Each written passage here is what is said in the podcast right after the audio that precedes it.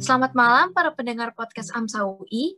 Perkenalkan, saya Kesha Celia Putri Harahap yang merupakan anggota Divisi Rekrutmen AMSA UI dan ditemani oleh teman saya yaitu Dianti Prima Putri yang merupakan anggota Divisi Rekrutmen AMSA UI juga. Pada podcast kali ini, kami dari Divisi Rekrutmen AMSA UI 2020-2021 akan membawakan podcast terkait demam berdarah yang bertujuan untuk memperkenalkan dan juga memberikan edukasi mengenai penyakit ini. Pada malam ini, kita kedatangan seorang narasumber, yakni Dr. Muhammad Faisal, yang merupakan dokter yang sedang menjadi PPDS Ilmu Penyakit Dalam FKW RSCM. Sebelum kita memulai wawancaranya, mari kita lebih mengenal narasumber kita pada hari ini. Narasumber, yakni Dr. Muhammad Faisal, yang merupakan PPDS FKW RSCM sejak tahun 2020 dan merupakan dokter umum lulus FK Universitas Erlangga pada angkatan 2011 yang lulus pada tahun 2017. Untuk riwayat pekerjaannya sendiri, Dr. Faisal merupakan dokter umum uh, Rumah Sakit MMC Jakarta pada tahun 2018 sampai 2019, merupakan dokter internship pada RSUD Dr. R. Kusmatuban pada tahun 2018, dan merupakan dokter internship Puskesmas Tambak Boyo pada Tuban di tahun 2017 hingga 2018. Perkenalkan, nama saya Dianti Prima Putri. Saya anggota dari Divisi Rekrutmen um, sebelum mulai podcastnya, apakah dokter boleh juga lebih memperkenalkan dirinya lagi, dok? Oh ya, baik. Ya, terima kasih uh, pada tim AMSA FK UI ya. Oke, uh, saya perkenalkan diri. Assalamualaikum warahmatullahi wabarakatuh. Salam sejahtera untuk semua. Jadi nama saya Faisal. Uh, saya saat ini sedang mengambil studi di Departemen Penyakit Dalam di FKUI uh, sebetulnya untuk uh, membahas tentang DBD ini sebenarnya cukup menarik ya karena uh, DBD ini sebenarnya kan salah satu penyakit ya sangat-sangat banyak di Indonesia ya. Terus juga uh, dan bahkan juga apabila tidak kita kenali, tidak kita cegah, itu bisa menyebabkan kematian. Jadi ya dan juga saya walaupun DBD kan juga termasuk dalam ilmu bidang yang saya tekuni juga di penyakit dalam juga.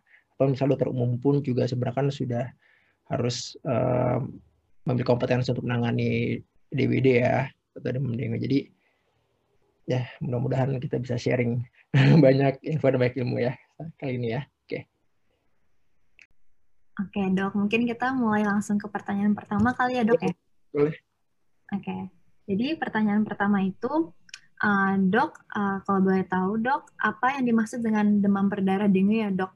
Dan seperti apa gejala-gejalanya dok? Oke, okay. uh, jadi sebetulnya uh, demam berdarah dengue itu uh, suatu penyakit yang diakibatkan oleh virus. Virusnya itu yang kita juga sudah tahu itu virus dengue. Di mana virus dengue ini dapat ditularkan dengan gigitan nyamuk. Ya gigitan nyamuknya itu bisa dari nyamuk Aedes aegypti atau Aedes albopictus. Ya jadi uh, nyamuk ini tuh pembawa pembawa virusnya. Ya jadi saat uh, nyamuk itu menggigit kita virusnya masuk ke dalam aliran darah dan akan menyerang tubuh kita namun sebelum lebih jauh lagi uh, perlu kita ketahui ternyata uh, virus dengue itu tidak hanya dapat menyebabkan DBD atau demam berdarah dengue. Tapi ada juga nah penyakit itu demam dengue. Jadi itu mungkin harus uh, teman-teman masyarakat juga harus tahu. Jadi uh, ada penyakit namanya demam dengue atau bahasa Inggrisnya dengue fever dan juga ada demam berdarah dengue, hemorrhagic dengue fever. Bedanya apa sih? Kan pasti nanya. Kapan nih ini demam dengue atau demam berdarah dengue? Jadi bedanya adalah uh, saatnya terjadi uh, suatu keadaan namanya kebocoran plasma ya. Jadi ya, tubuh kita ini kan ada cairan ya, terdiri dari cairan. Pembuluh darah kita itu ada namanya cairan plasma. Jadi eh, apabila seorang penderita demam dengue atau demam berdarah dengue ini terjadi kebocoran plasma, taunya dari mana sih? Misalnya diperiksa ada cairan numpuk di selaput parunya ya, atau diperiksa lagi ada cairan numpuk di uh, rongga perut, atau misalnya dicek laboratorium misalnya nanti mungkin akan kita bahas juga uh, terjadinya peningkatan hematokrit ya, pengentalan darah tanpa di, diikuti oleh peningkatan sel darah merah. Nah, itu uh, terjadinya kebocoran plasma. Itu kita sebut demam berdarah dengue. Namun apabila misalnya tidak ada tanda-tanda tersebut, ya uh, ini termasuk masuk ke kita gejala juga ya, yaitu uh, selain adanya kebocoran plasma, itu kita bisa demam dengue. Nah, sekarang selain itu apalagi sih gejala-gejalanya ya kan? Jadi intinya yang namanya uh, infeksi virus ya, DBD atau DD ini uh, pastinya yang kita alami atau kita rasakan itu gejala-gejala infeksi virus seperti pada umumnya. Yang paling sering pertama kali uh, kita rasakan adalah pasti demam. Demam dan demamnya ciri khas infeksi virus itu yaitu demamnya itu langsung tinggi biasanya. Ya, hari pertama, hari kedua mungkin langsung menggigil, panas, diukur dengan alat ukur termometer, bisa nyampe 39, 40 gitu kan. Nah itu biasanya uh, salah satu kita harus curiga infeksi virus. Selain itu apalagi sih uh, uh, gejalanya ya kan?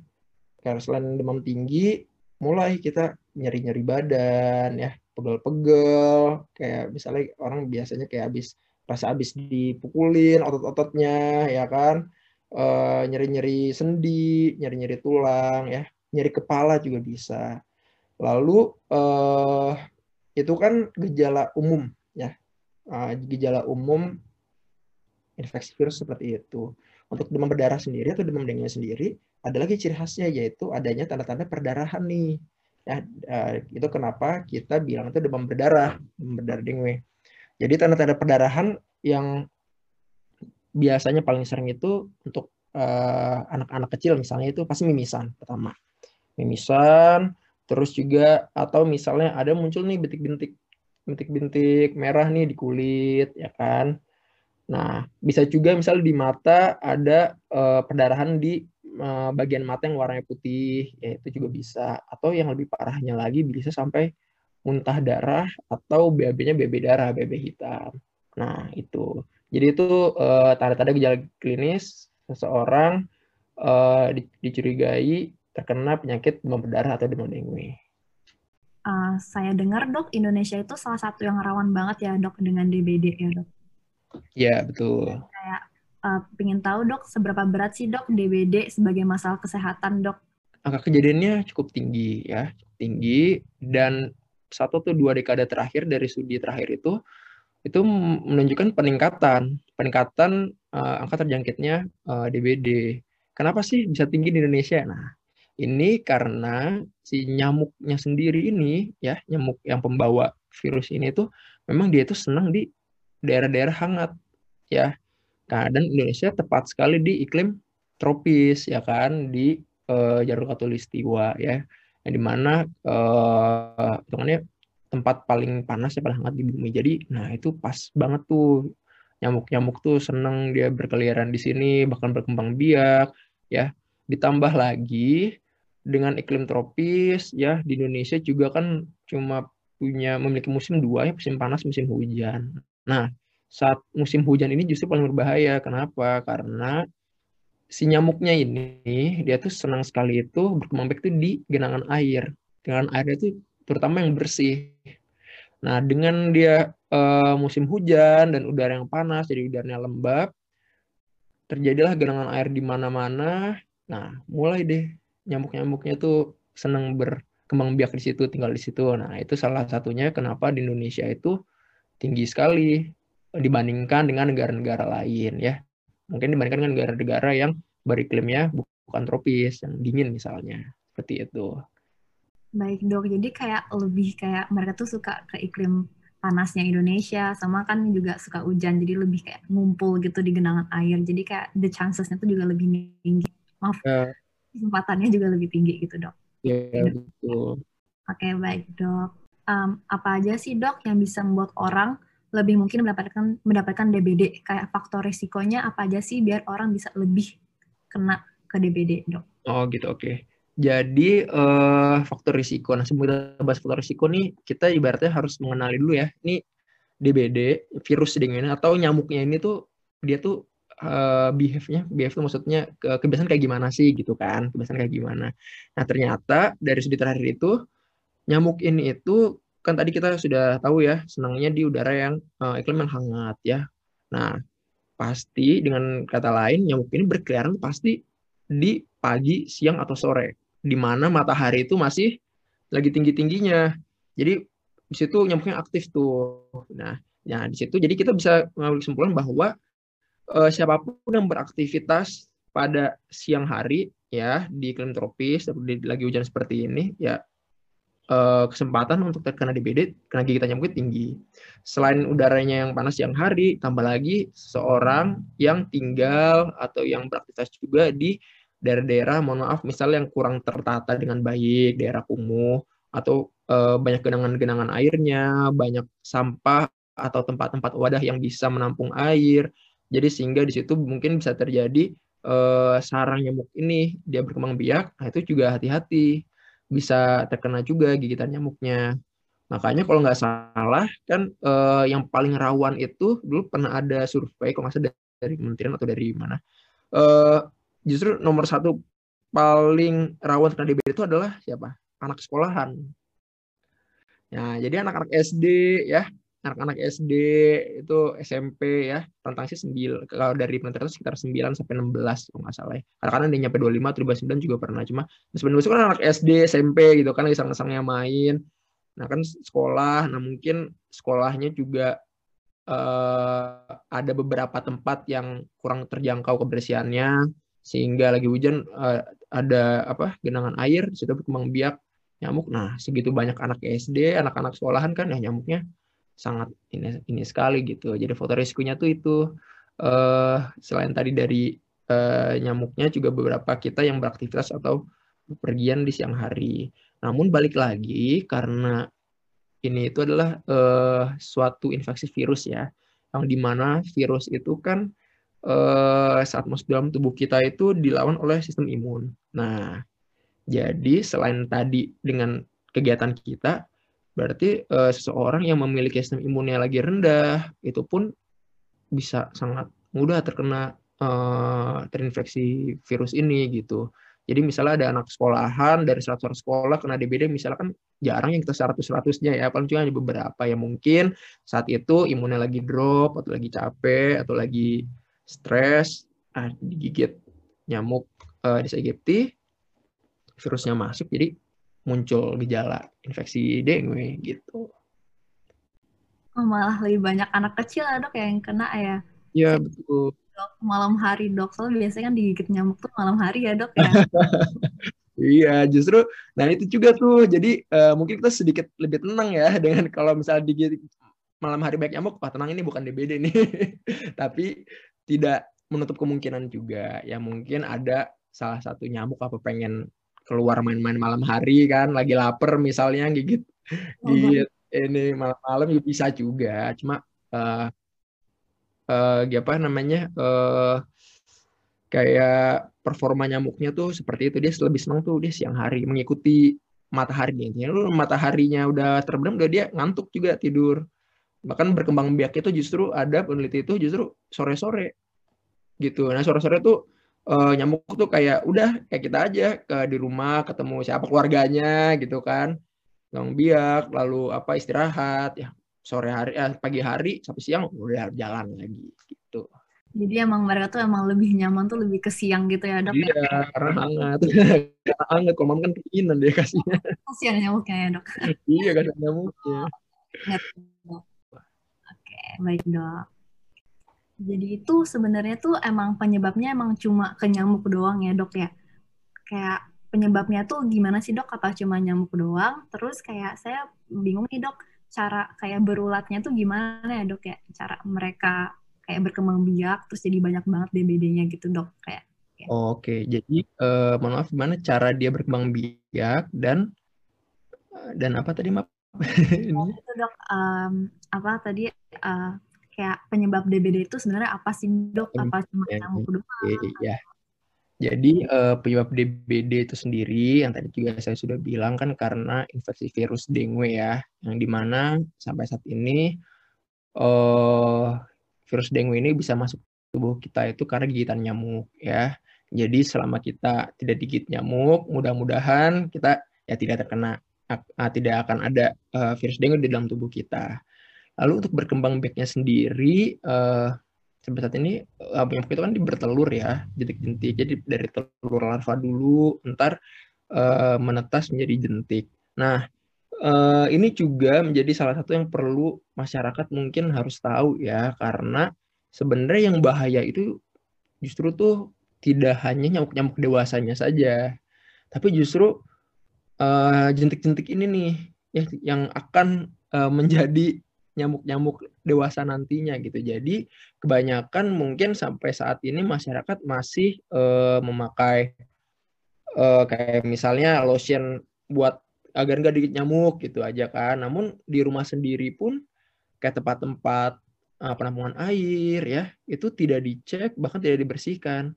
Jadi sudah merasa aman tidak akan digigit nyamuk padahal di tempat daerahnya itu masih banyak ini cikal bakal nyamuknya sendiri gitu loh jentik-jentiknya ini nih yang nanti akan menjadi nyamuk. Nah itu mungkin juga bisa menjadi uh, perhatian untuk masyarakat sih. Jadi bahkan bukan dari dewasanya ya dok ya. Bahkan dari dia masih jentik-jentik pun udah bahaya ya dok ya. Betul betul. Iya sudah bahaya.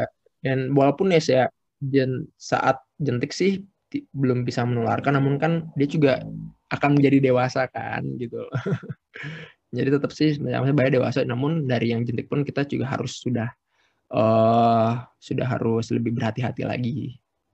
Uh, dok berarti tadi itu cuma Aedes aegypti doang ya dok yang bisa bawa virusnya ya dok ya? Saya penasaran dok kenapa sih nyamuk lain tuh nggak bisa dok bawa dok?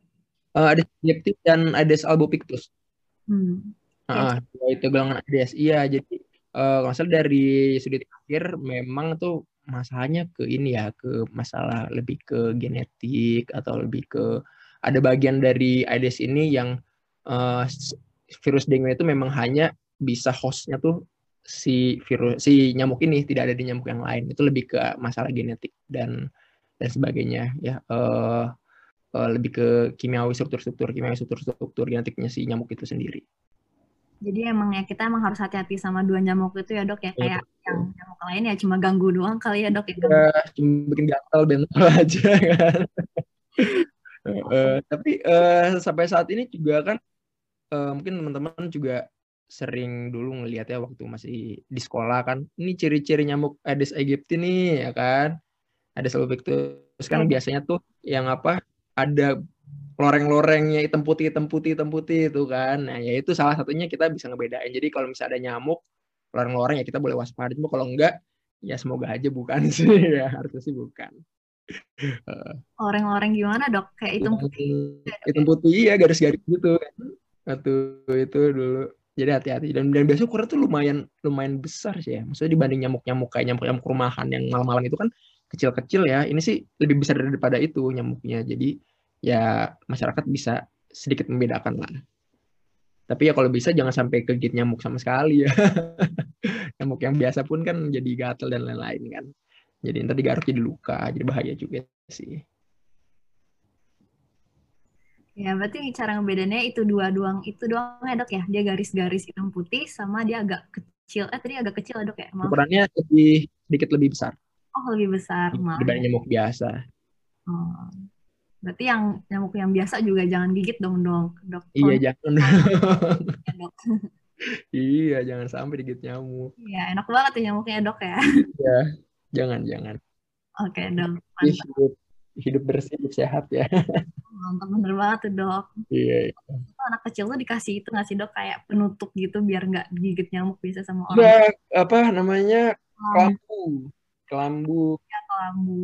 Kelambu iya biasanya kan baik bayi itu jadi sama orang tua misalnya mau ditidurin kan ditutup. Ya itu salah satu pencegahan juga itu. Walaupun malam hari ataupun lagi tidur siang ya misalnya tapi kan kita nggak tahu ya nggak bisa memastikan 100% wah malam ini pasti tidak ada nyamuk uh, eh, DBD nih. Itu kan kita kan tidak bisa memastikan. Jadi lebih baik memang pencegahan pun itu itu ya nomor satu sekarang. Oke bener banget tuh dok. Emang ya dok ya nyamuk. Baik kasih banyak ke dok. Oke yeah. mungkin Eka mau melanjutkan dok? Oh iya boleh, silakan. Oke, mungkin uh, saya melanjutkan ya dok untuk pertanyaannya. Nah, tadi kan dokter sudah sempat uh, menjelaskan nih dok tentang bagaimana penyebab dari DBD itu sendiri dan cara transmisinya. Mungkin boleh banget nih dok dijelaskan tentang bagaimana sih cara kerja virusnya itu di dalam tubuh manusia sehingga bisa menyebabkan DBD dok. Oh gitu, oke. Okay. Jadi ini bagaimana cara virus itu bisa menjangkit kita kali ya, mekanismenya. Jadi uh, singkatnya saja, uh, sebenarnya semua mekanisme infeksi virus itu hampir sama ya. Jadi baik DBD maupun kayak misalnya virus yang lain kayak misalnya flu, influenza ya dan lain-lain itu pun. Jadi saat dia uh, masuk ke tubuh kita, virus ini kan orang jahat nih ya, benda asing ibaratnya. Nah di tubuh kita ini langsung bereaksi tentara-tentara kita yang penjaga tubuh kita ya. Di kita bilangnya itu uh, sistem imun ya. Sistem imun itu ada banyak sekali dari mulai uh, paling depan itu sel darah putih ya. Ataupun misalnya dari mulai ini kulit kulit kita ini kan juga ada misalnya kayak ada flora tuh sebetulnya mikroorganisme normal-normal ya yang normal gitu. Itu juga bisa membantu kita melawan bakteri bakteri atau virus-virus jahat. Jadi saat virus masuk langsung ditangkap uh, oleh imun-imun kita ya nah di situ terjadilah beberapa mekanisme seluler imun ya imunoseluler sehingga apabila memang sistem imun kita lagi menang lagi kuat lagi bagus lagi fit ya virusnya mati. Ya, namun apabila misalnya uh, saat kita lagi drop ya imun kita lagi nggak bagus atau misalkan pada uh, penderita-penderita yang ada masalah di sistem imunnya ya, nah, sistem imunnya rendah, nah itu jadi virus itu pun jadi gampang untuk masuk dan mengalahkan imun kita sehingga bisa menginfeksi tubuh kita gitu. Jadi intinya lebih ke sistem imun sih untuk infeksi virus. Oh, berarti mungkin untuk DBD sendiri itu uh, terjangkit atau tidaknya itu tergantung dari imun kita ya, Dok? Ya, betul. Sangat uh, sangat mempengaruhi sekali imun kita. Kira-kira ada tips-tips sedikit nggak nih, Dok? Uh, gimana caranya untuk uh, stay fit gitu, untuk menjaga imun kita tetap tinggi gimana tuh, Dok?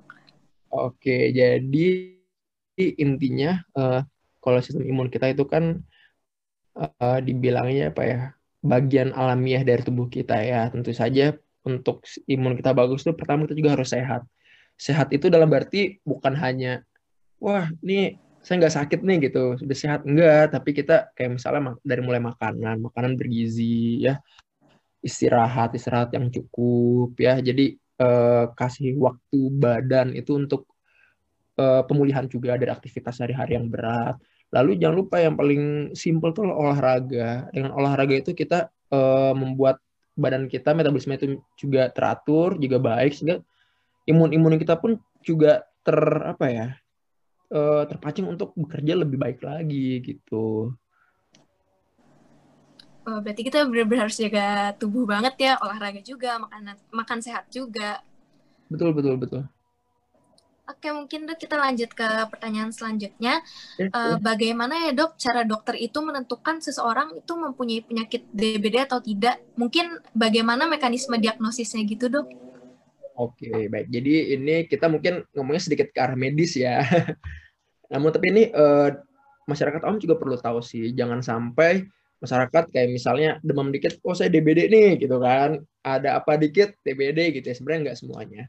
Jadi pertama saat kita mengetahui seseorang itu terkena DBD, itu pasti kan keluhan, keluhan penderita ya.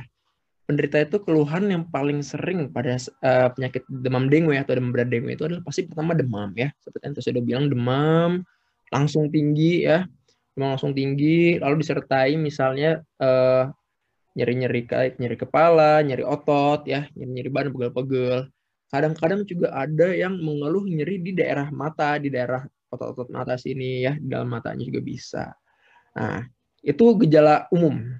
Gejala umum infeksi virus biasanya ya yang dirasakan. Namun ditambah lagi karena kita membahas demam berdarah ya, demam dengue tentu aja ada demam disertai ada perdarahan dong ya, namanya juga demam berdarah kan. Nah, mungkin masyarakat teman-teman juga harus mulai jeli nih, kira-kira terjadi perdarahan nggak sih? pada tubuh kita gitu kan saat kita mengalami gejala-gejala demam dan lain-lain bisa yang paling sering itu misalnya ada bintik-bintik merah di kujur tubuh ya bintik-bintik kecil merah-merah gitu lalu bisa juga seperti tadi juga uh, mimisan ya, spontan mimisan atau apa berdarah di mata juga uh, sama misalnya tadi muntah darah atau BB hitam. Nah, apabila seorang sudah ada gejala seperti ini, nah harus waspada nih ya, demam langsung tinggi itu tanda-tandanya infeksi virus ya salah satunya terus ada pendarahan ya mungkin sudah kita ciri-cirinya eh, jangan-jangan DBD. Nah, tentu saja tidak cukup dengan gejala klinis ya, harus eh, disertai oleh pemeriksaan penunjang. Walaupun dengan gejala klinis pun hampir 50-60% kita sudah bisa mulai menyudutkan ya. Sudah bisa, oh nih eh, pasiennya mungkin terkena eh, salah satu demam berdarah. Nah, periksa penunjang apa nih yang uh, yang bisa kita lakukan? Nah, sekarang ini paling banyak ini kan di laboratorium laboratorium klinik ya. Itu sering sekali cek darah ya. Cek darah cek uh, darah apa sih? Ya biasanya darah lengkap. Nah, dari darah lengkap ini kan darah kita tuh ada sel darah merah, sel darah putih, ada trombosit ya. Nah, biasanya itu uh, kalau infeksi virus ya, salah satu DBD ini juga trombosit itu rendah dia ya. Rendah di bawah 150 ribu normal 150 ribu di bawah. Terus bisa juga darah putihnya rendah juga nih. Darah putihnya rendah. Lalu uh, yang ciri khas DBD tadi salah satunya itu adalah uh, terjadi kebocoran plasma. Misalnya kita lihat itu terjadinya peningkatan hematokrit. Jadi hematokrit ini di laboratorium ya, di laboratorium mana pun kayak ini ada, itu tandanya adalah uh, kekentalan darah kita. Jadi apabila terjadi kebocoran plasma pada penderita DBD, hematokritnya itu meningkat dia, menandakan darah itu kental. Namun tidak diikuti dengan peningkatan sel darah merah. Karena normalnya adalah hematokrit itu kekentalan darah itu tiga kalinya sel darah merah. Contoh misal hemoglobin ya, masyarakat tahu hemoglobin HB pasti tahu. Eh, HB-nya misalnya normalnya 10 ya. Normalnya hematokrit sekitar 30. Nah, teman-teman misal lagi cek di laboratorium, ah iseng cek ah saya kenapa ya? Dilihat nih oh HbC 10 kok hematok hematokritnya nih meningkat normal 30. Nah, biasa terjadi peningkatan lebih dari 20%. 20% dari 30 itu kan sekitar 6 ya. Nah, biasanya hematokritnya jadi 38 ya. 37. Nah, itu hati-hati itu. Jadi tandanya darahnya sudah mulai mengental nih. Apakah jangan-jangan ada juga kebocoran plasma di tubuh kita gitu kan. Nah, itu salah satu DBD. Jadi dengan darah darah simpel pemeriksaan darah pun kita sudah bisa melihat ya tanda-tandanya.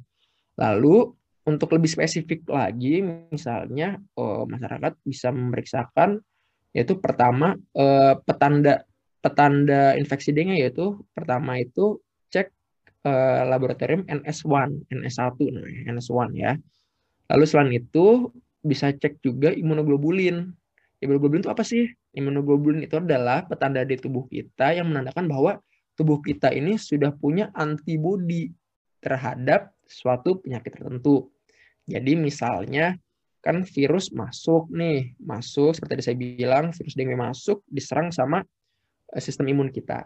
Nah, hebat sistem imun kita ini apabila si virus dengue ini masuk diserang sama uh, imun kita. Nah, imun kita ini sudah siap-siap bikin satu senjata untuk membunuh dia gitu. Jadi uh, misalnya di waktu berikutnya virus itu masuk lagi nih. Jadi tubuh kita tuh sudah ada senjata-senjatanya.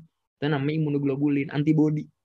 Jadi kita sudah punya antibody terhadap virus ini gitu. Nah, itu namanya imunoglobulin. Bisa kita periksa juga ada namanya imunoglobulin M dan imunoglobulin G. Nah, nah sekarang mungkin kan uh, masyarakat atau teman-teman bingung nih, kok itu masa harus dicek semuanya dok, gini kan? Kan tambah dengan biaya dan lain-lain. Nah, sebenarnya itu tidak perlu semuanya. Eh, kita bisa melihat dari seberapa lama sih gejala yang udah diderita sama penderita ini. Misalnya, wah saya demam-demam nih eh, satu dua hari gitu kan. Nah biasanya tuh kalau satu dua tiga hari, nah kita bisa uh, periksa itu uh, NS1 itu dia muncul positif misalnya ya lebih sensitif maksudnya. Namun sudah sudah apabila gejala sudah lima hari, sudah hampir seminggu, nah itu kita periksanya imunoglobulin karena antibodi kita kan pasti kan saat virus masuk di hari pertama kan butuh waktu tuh untuk untuk apa? Untuk membuat antibodinya nah itu sekitar lima hari tujuh hari dan seterusnya sampai sembilan sepuluh hari. Itu jadi uh, kalau teman-teman juga uh, mau meriksa ya tidak perlu semuanya ya. Bisa juga uh, tergantung dari sudah berapa lama sih saya demam gitu, saya mimisan gitu kan. Tapi enaknya sekarang di laboratorium itu kan sudah banyak dokter dokter juga ya, kalau nggak salah sudah dokter umum, jadi bisa juga konsultasi, jangan jangan takut. Kira-kira apa ya dok, ini saya saat ini saya gejala seperti ini, saya mau cek laboratorium apa gitu. Nah, jadi sampai saat ini untuk mendiagnosis uh, suatu demam berdarah itu tadi dari klinis dan dibantu dengan pemeriksaan penunjang yaitu uh, pemeriksaan tadi darah lengkap dan petanda-petanda DBD seperti NS1, uh, eh, imunoglobulin M maupun imunoglobulin G. Salah satu aja ada yang positif dari imunoglobulinnya atau NS1-nya kita bisa bilang oh pasien ini uh, ada sedang terinfeksi uh, virus dengue seperti itu. Oke, terima kasih dok atas penjelasannya. Uh, berarti memang sudah banyak ya dok cara untuk mendiagnosis DBD ini sendiri? Ya, ya sudah sudah banyak. Sudah di mana-mana. Kayaknya di Indonesia bahkan saya waktu dulu pada di puskesmas pun sudah bisa periksa NS1 ya. Jadi maksudnya buat uh, saudara-saudara kita yang di daerah-daerah pun sebetulnya uh, sudah bisa dibantu. Asalkan waktunya pas uh, bisa diperiksa NS1 itu sih sudah bisa sih.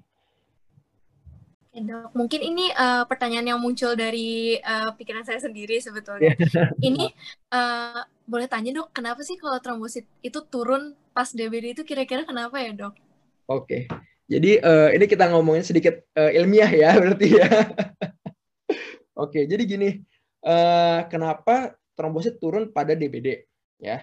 Jadi uh, dari literatur-literatur sampai sejauh ini uh, umumnya ya umumnya pada infeksi virus apa pun selain DBD ya hampir semua virus itu dapat uh, menyebabkan trombosit turun. Ya. Nah kenapa? Karena kebanyakan virus itu juga uh, bereaksi terhadap uh, bisa menembus ke sumsum -sum tulang. Yang kita tahu di sumsum -sum tulang itu adalah uh, tempatnya kayak bilang pabriknya kita, uh, badan kita tuh memproduksi darah ya salah satunya trombosit ya. Khususnya pada DBD uh, trombosit rendah itu pertama nah itu virus dengue-nya ini dia tuh bisa lari-lari ke sumsum -sum tulang. Nah di sumsum -sum tulang ini nah DB, dengue ini virus dengue ini menginaktivasi ya. Jadi uh, tombolnya di offin gitu produksinya ya. Pada masa-masa masih kita bilang masih baru-baru lagi baru-baru demam-demam dan lain-lainnya ya seperti itu ya. Itu di offin misalkan masih bisa masih menang ya terhadap uh, imun kita masih bisa jalan ke mana-mana masuk ke sumsum tulang itu di dimatiin di sana pabriknya ya namun apabila misalnya sudah kalah virusnya ya nanti pabriknya jalan lagi nah selain itu juga ada yang terbaru ini ternyata virus uh, dengue ini kan tadi saya bilang kan berinteraksi dengan sistem imun ya.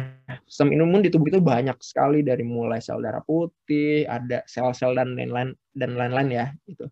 Salah satu sel ini itu uh, bisa uh, membuat penghancuran si trombositnya gitu. Jadi si dengue ini, dengue virus ini pun bisa membuat menghancurkan destruksi ya kita bilang destruksi trombosit gitu. Jadi Kenapa pada DBD ini trombosit rendah itu ada dua ada dua jalur bisa dari pabriknya ditekan bisa juga trombositnya dihancurkan.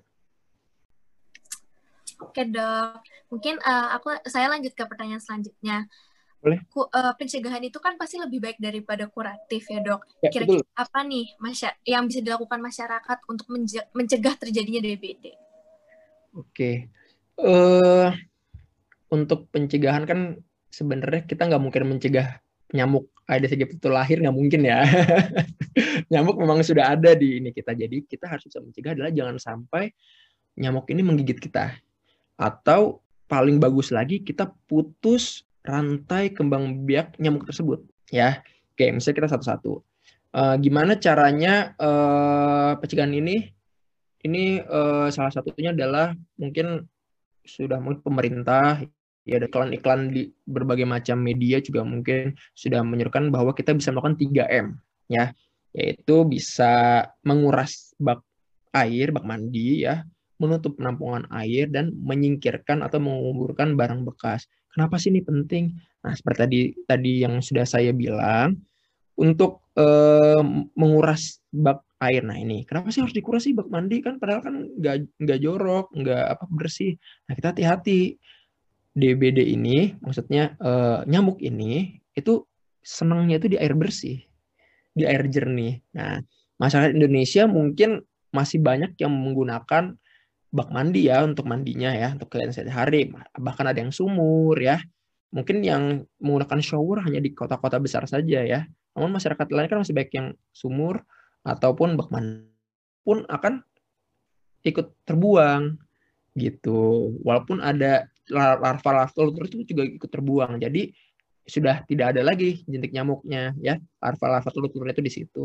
Lalu kita bisa juga menutup penampungan air sama juga kayak tadi dengan kita menutup ya ya itu meminimalisir mengecilkan kemungkinan si nyamuk Aedes aegypti ini atau Abaputus ini buat kembang biak di situ. Dan yang terakhir itu menyingkirkan barang bekas ya atau menguburkan. Kenapa sih barang bekas itu harus disingkirin? Nah ya tadi karena barang bekas ini apalagi di Indonesia yang mungkin sekarang hujan sudah lima hari berturut-turut bisa kan bisa saja terjadi genangan air di sana. Ya dengan kita tidak tahu genangan air ada tiba-tiba jadi sarang nyamuk gitu. Itu yang paling maksudnya yang paling umum ya itu masyarakat di mana pun bisa bisa lagi ditambah misalnya kita uh, memakai lotion ya lotion lotion untuk mencegah gigitan nyamuk bisa juga. Terus mungkin uh, sekarang pemerintah uh, sudah ada program tuh yang dia menaburkan bubuk bubuk-bubuk untuk mencegah jentik nyamuk di bak mandi itu bisa juga ya. Ataupun misalnya uh, dengan kelambu tadi untuk untuk apa? Untuk uh, misalnya anak kecil tidur ya biar tidak uh, nyamuknya tidak menggigit.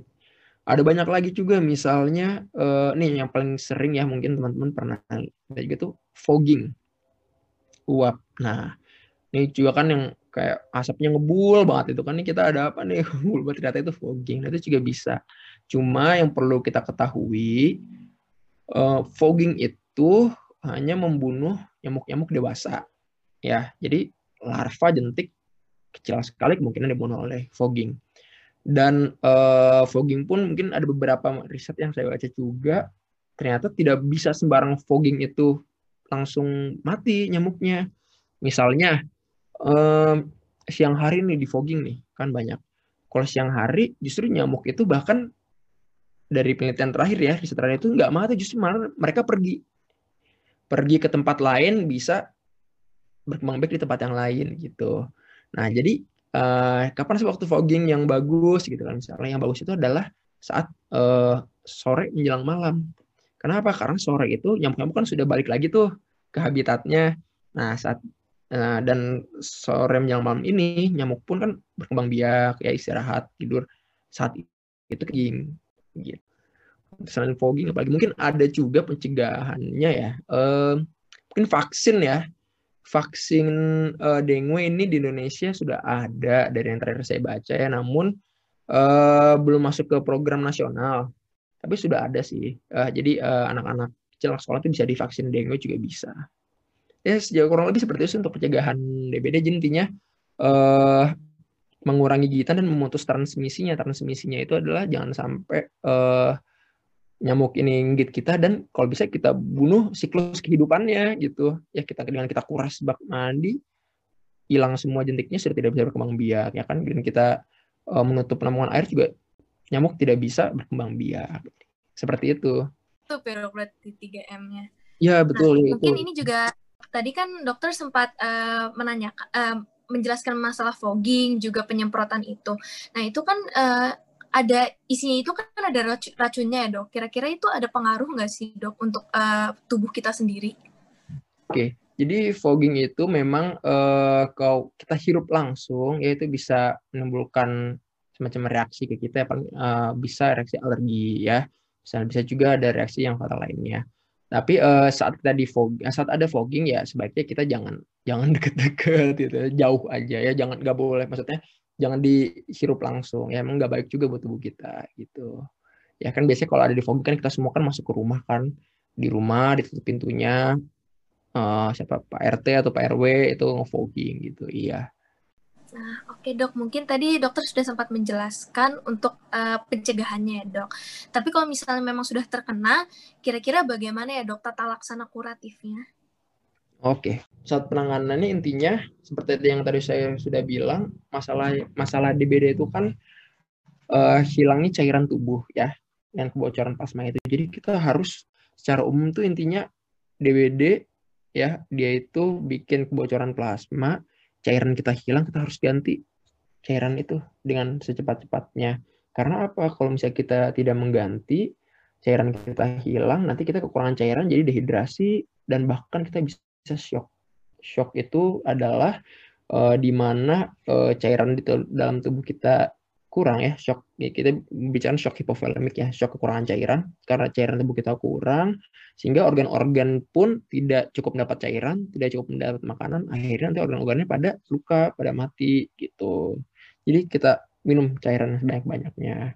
Ditambah lagi misalnya DBD ada lagi perdarahan. Nah perdarahan pun kan hilangnya lebih cepat juga lebih banyak ya jadi uh, minum yang banyak lalu istirahat istirahat itu apa istirahat kita memberikan waktu tubuh kita buat uh, pemulihan. Dan dengan istirahat pun uh, disertai makanan-makanan bergizi ya, vitamin ya, makan-makanan yang sehat membantu imun-imun kita. Nah, baik lagi nih, kuncinya tuh di imun kita. Memberikan lagi imun-imun kita tenaga waktu untuk melawan virus-virus ini gitu. Kurang lebih seperti itu. Namun apabila misalnya DBD yang sudah tahap yang sudah parah gitu ya, misalnya terjadi shock ya, Nah, itu harus uh, penanganan khusus. Itu sudah sangat dianjurkan untuk uh, kriteria dirawat di rumah sakit. Bahkan ada juga yang sampai uh, dirawat di ruang intensif. Seperti itu. Berarti mungkin sebisa mungkin uh, ketika DBD-nya itu masih uh, tidak terlalu parah, berarti kita harus tetap stay fit ya dok, tetap uh, menjaga imun kita tetap tinggi, kira-kira seperti itu ya?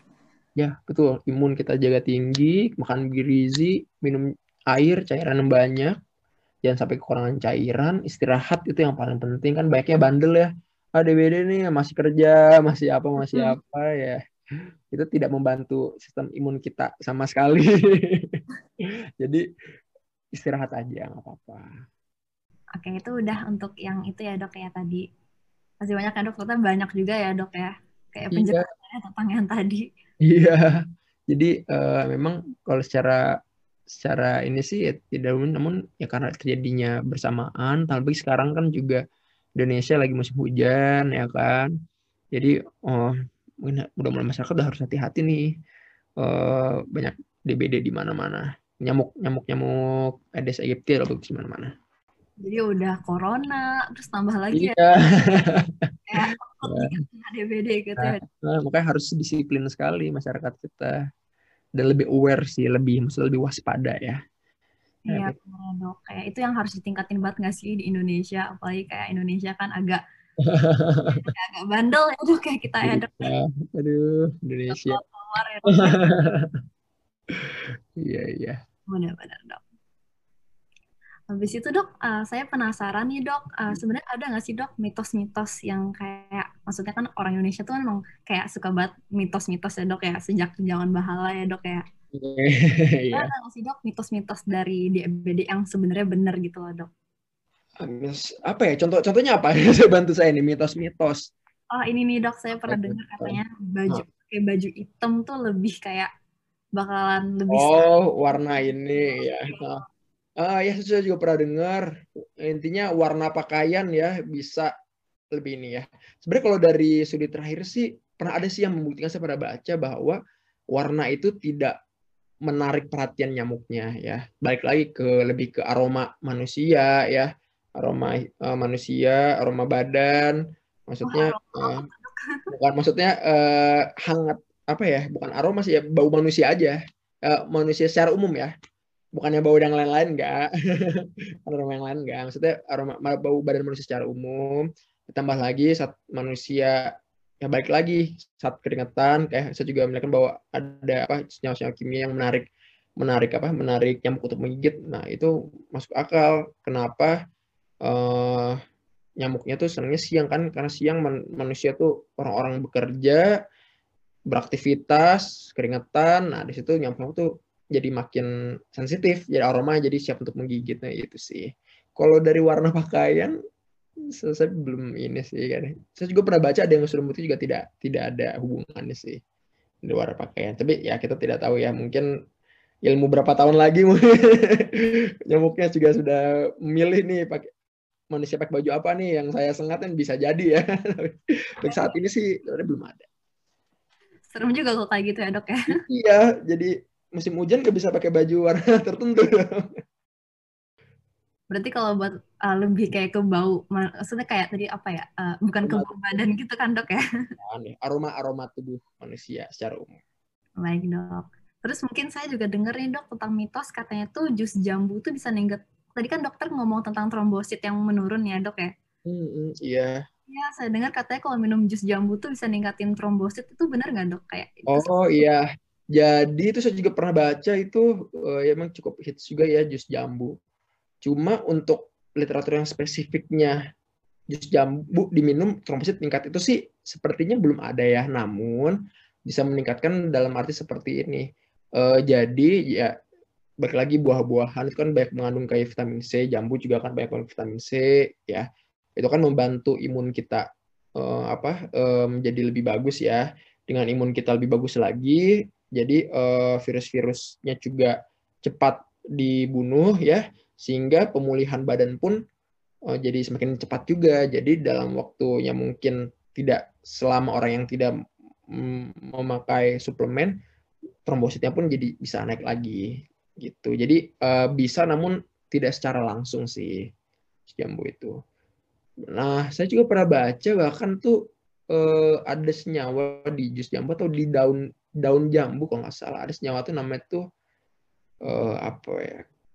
Ada suatu senyawa namanya di depan quercetin kalau nggak salah. Nah itu justru dia itu ada uh, bisa menekan proses peradangan akibat eh, infeksi-infeksi di tubuh kita. Jadi uh, minum minum jus jambu atau jus daun jambu itu ada suatu senyawa itu justru akan membantu untuk uh, menurunkan proses peradangan itu jadi sehingga pemulihannya jadi lebih cepat masalah quercetin kalau nggak salah. Nah, itu jadi ada ada itu ada studinya ada saya juga pernah baca namun belum baca lagi yang terbaru sih tapi terus saya juga pernah baca seperti itu. Berarti spesifik jus jambu pun juga bisa gitu ya dok ya, bukan cuma kayak buah-buahan biasa tapi jambu gitu ya dok? Bisa, tapi sebenarnya kalau jambu sih in general sih secara umum sih buah-buahan yang mengandung kayak kan vitamin apa sebenarnya sih bisa. Hmm. Cuma yang buat senyawa-senyawa itu saya baru baca, baru menemukan artikel itu yaitu di di apa di daun jambunya. Daun apa eh ekstrak daun jambu kalau nggak salah ya bisa juga kurang ya tapi itu. Tapi kalau untuk jambunya uh, jambu sendiri buah-buah sendiri itu uh, secara umum sama saja kok. Katanya juga jus pepaya juga bisa ya dok ya jus dan pepaya iya, cuma mitos uh, iya sama sama juga jus pepaya ya jus jambu, jus apel yang enak-enak. Oh, ya. Apa-apa diminum aja. diminum aja sama sehat ya, sehat, bergizi, nggak apa-apa. Sejauh ini para penderita DBD tidak ada spesifik larangan secara khusus untuk makan atau minum apa sih tidak ada sih. Kira-kira ada mitos lain nggak ya dok? Apa kayak cukup dok? Hmm, mitos apa ya? Oh ini saya juga pernah dengar katanya DBD bisa terjangkit lebih dari sekali, dua kali. Bener nggak itu? Ya. Uh, pernah dengar nggak?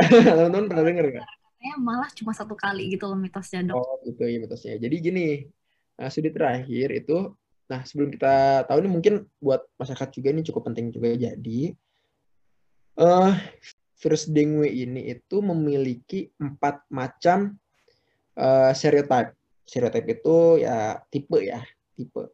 Ada namanya DEN 1, 2, 3, 4, sampai 4 dia. Di seluruh dunia ini sampai saat ini ada 4. Jadi apabila eh, kita sudah terkena nih, misalnya pertama, itulah nomor satu kita terkena.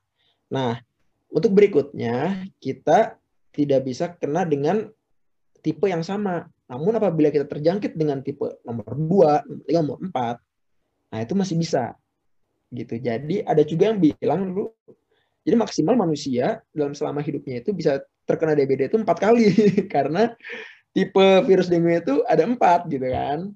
Tapi uh, saya sih belum pernah denger ya ada yang lebih dari dua. Ada sih uh, lebih dari dua kali pun ada gitu.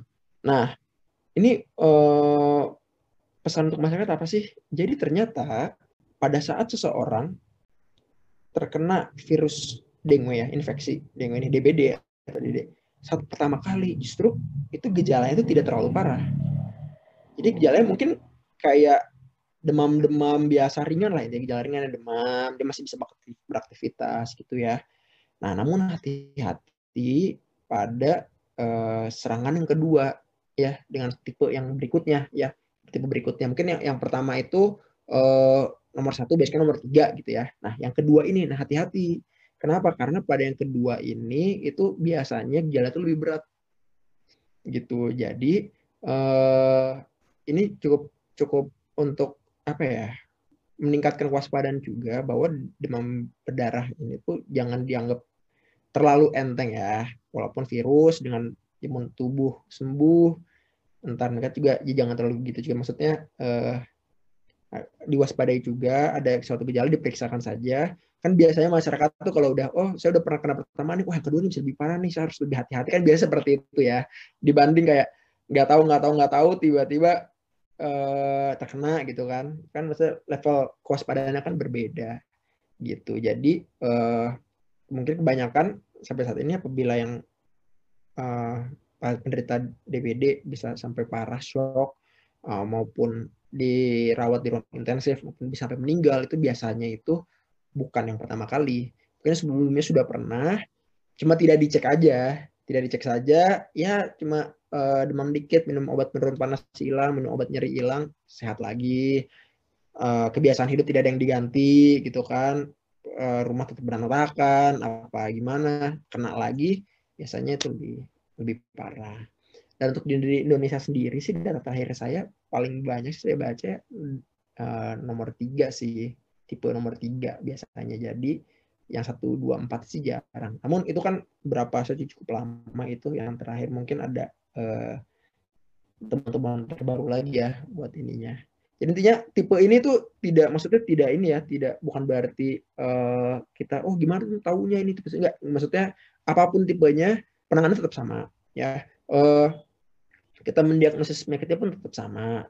Uh, namun uh, untuk lebih untuk pengetahuan saja masyarakat bahwa ini ada DBD itu ada empat kali loh. Kita separah parahnya manusia uh, bisa terkena sampai empat kali. Dan biasanya kalau lebih dari sekali itu gejala lebih parah. Jadi kan kita masyarakat langsung aware nih wah kalau gitu udah kita di Indonesia lagi hujan lagi banyak-banyak ya misalnya kita harus lebih lebih gimana lebih waspada lagi nih gitu maksudnya. Tujuannya sih seperti itu.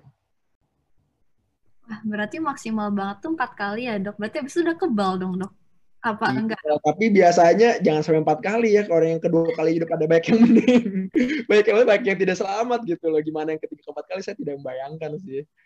Ya, yang iya. pertama kali pun maksudnya orang yang pertama kali orang sakit DBD langsung dirawat ya kan dia nggak tahu tuh pertama kali apa dua kali itu pun orang kan penderita pasien sama saya punya pasien DBD uh, sudah sakitnya tuh ya nggak enak badannya nggak enak lemes nggak mau makan apalagi ditambah lagi uh, perjalanan penyakitnya ya DBD itu kan uh, ada yang masa fase kritis ya itu jadi ya kasihan sih ngelihatnya jangan sampai deh cukup satu kali kayaknya udah cukup ya jangan menunggu empat kali jangan tentang wah ini bisa empat kali empat kali kena ah jangan aduh kalau bisa jangan kena sama sekali Gak usah nambah-nambah ya dok ya. Gak usah nambah-nambah, iya. gitu dok ya. Baik dok. Oh paling ini, ya ini juga mungkin salah satu yang bikin uh, masyarakat kelewat ya. Jadi secara umumnya, ya ini saya boleh menambahkan ya dari saya. Jadi masyarakat umumnya ya penderita DBD itu uh, gini, perjalanan perjalanan DBD itu kurang lebih sekitar tujuh hari plus minus ya. Uh, secara umum, setiap orang pun bisa berbeda-beda. Jadi biasanya ada tiga fase. Fase pertama itu fase demam tinggi. Jadi biasanya hari pertama, kedua, ketiga, penderita DBD itu demam tinggi, badan sakit, nggak nafsu makan jadinya, apa mungkin ada berdarah gitu ya. Nah itu kita bilangnya fase pertama tuh fase demam. Nah setelah hari keempat, kelima, keenam, nah turun tuh gejalanya. Nah, kita bilangnya fase tidak demam atau yang kita bilang fase kritis. Kenapa fase kritis? Karena pada saat fase ini masyarakat itu tidak merasakan gejala, beranggapan bahwa wah saya sudah sehat, gitu ya. Sementara eh, reaksi infeksi itu masih berlangsung dalam tubuhnya. Nah ini yang sering kecolongan. Di sini kecolongan kayak masyarakat 2-3 hari demam, terus hari keempat enakan, nggak diperiksa ke dokter, tiba-tiba sudah ke fase yang bahaya, sudah jadi shock, perdarahannya sangat banyak, akhirnya telat uh, terlambat di, di pertolongan, jadinya meninggal ya. Ini sering tuh di sini. Lalu setelah ke 4, 5, ke 6, namun ini ke 6, 7 itu ya, masa pemulihan. Pemulihan itu biasanya demamnya muncul lagi. Muncul, nyeri-nyeri muncul lagi. Cuma setelah itu ya tidak lama sih setelah itu. Jadi uh, maksudnya mau saya tekankan adalah uh, bahwa apabila ciri khas yang tadi yang sudah kita bahas ya demam tinggi, perdarahan, nyeri-nyeri. Uh, uh, sudah ada mempunyai, wah kayaknya saya ada gejala DBD nih. Jangan takut untuk segera datang ke uh, cek ke dokter ya ke tenaga kesehatan agar kita bisa langsung mendiagnosis secara cepat dan menangani juga secara cepat dan tepat sehingga kita bisa uh, mencegah komplikasi, mencegah perburukan pada DBD ini jadi lebih parah lagi. Gitu. Jadi itu hati-hati jadi ya masyarakat ya teman-teman semua. Tapi itu saya lagi secara umum uh, bukan berarti setiap orang pasti uh, ritmenya sama tidak karena kan baik lagi imun orang beda-beda ya. Uh, jadi uh, secara umum sih seperti itu. Ada juga yang awal-awal sudah parah, ada ada juga yang sampai akhir nggak ada parahnya ada juga. Tapi dengan ritme seperti ini secara umum uh, dari studi terakhir jadi kita bisa lebih aware aja.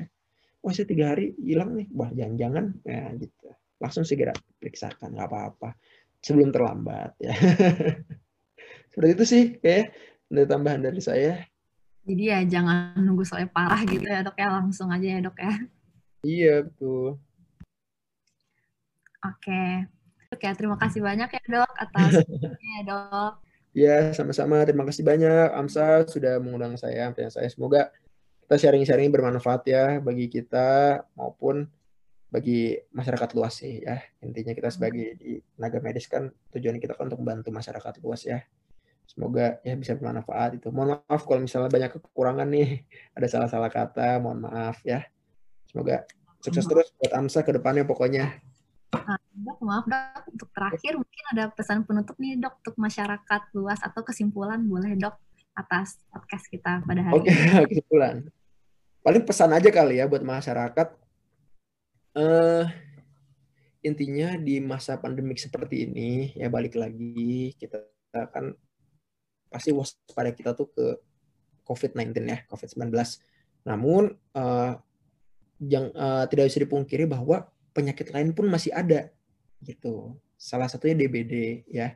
Jadi selain kita waspada dengan COVID-19, ya kita juga tentunya harus waspada dengan penyakit yang lain. Tetap uh, harus hidup sehat ya. Hidup sehat, istirahat, makan bergizi, ditambah lagi uh, protokol-protokol kesehatan ya. Uh, itu juga harus tetap kita kita apa kita jalankan ya. ya mudah-mudahan apabila kita sudah bisa hidup teratur, disiplin, sehat ya penyakit apa pun bisa kita cegah. Paling itu aja. Jadi semangat terus buat masyarakat semua. Uh, ya saya yakin walaupun apa pun keadaan kita ya sebut apa pun kan kita kalau kita misalnya disiplin, teratur, sama-sama bareng-bareng mengatasinya mudah-mudahan masalah pun bisa teratasi sih. Gitu aja paling pesan saya kesimpulannya. Baik dok, sekali lagi terima kasih banyak ya dok. Kami sudah mengganggu waktunya dan dokter bersedia juga.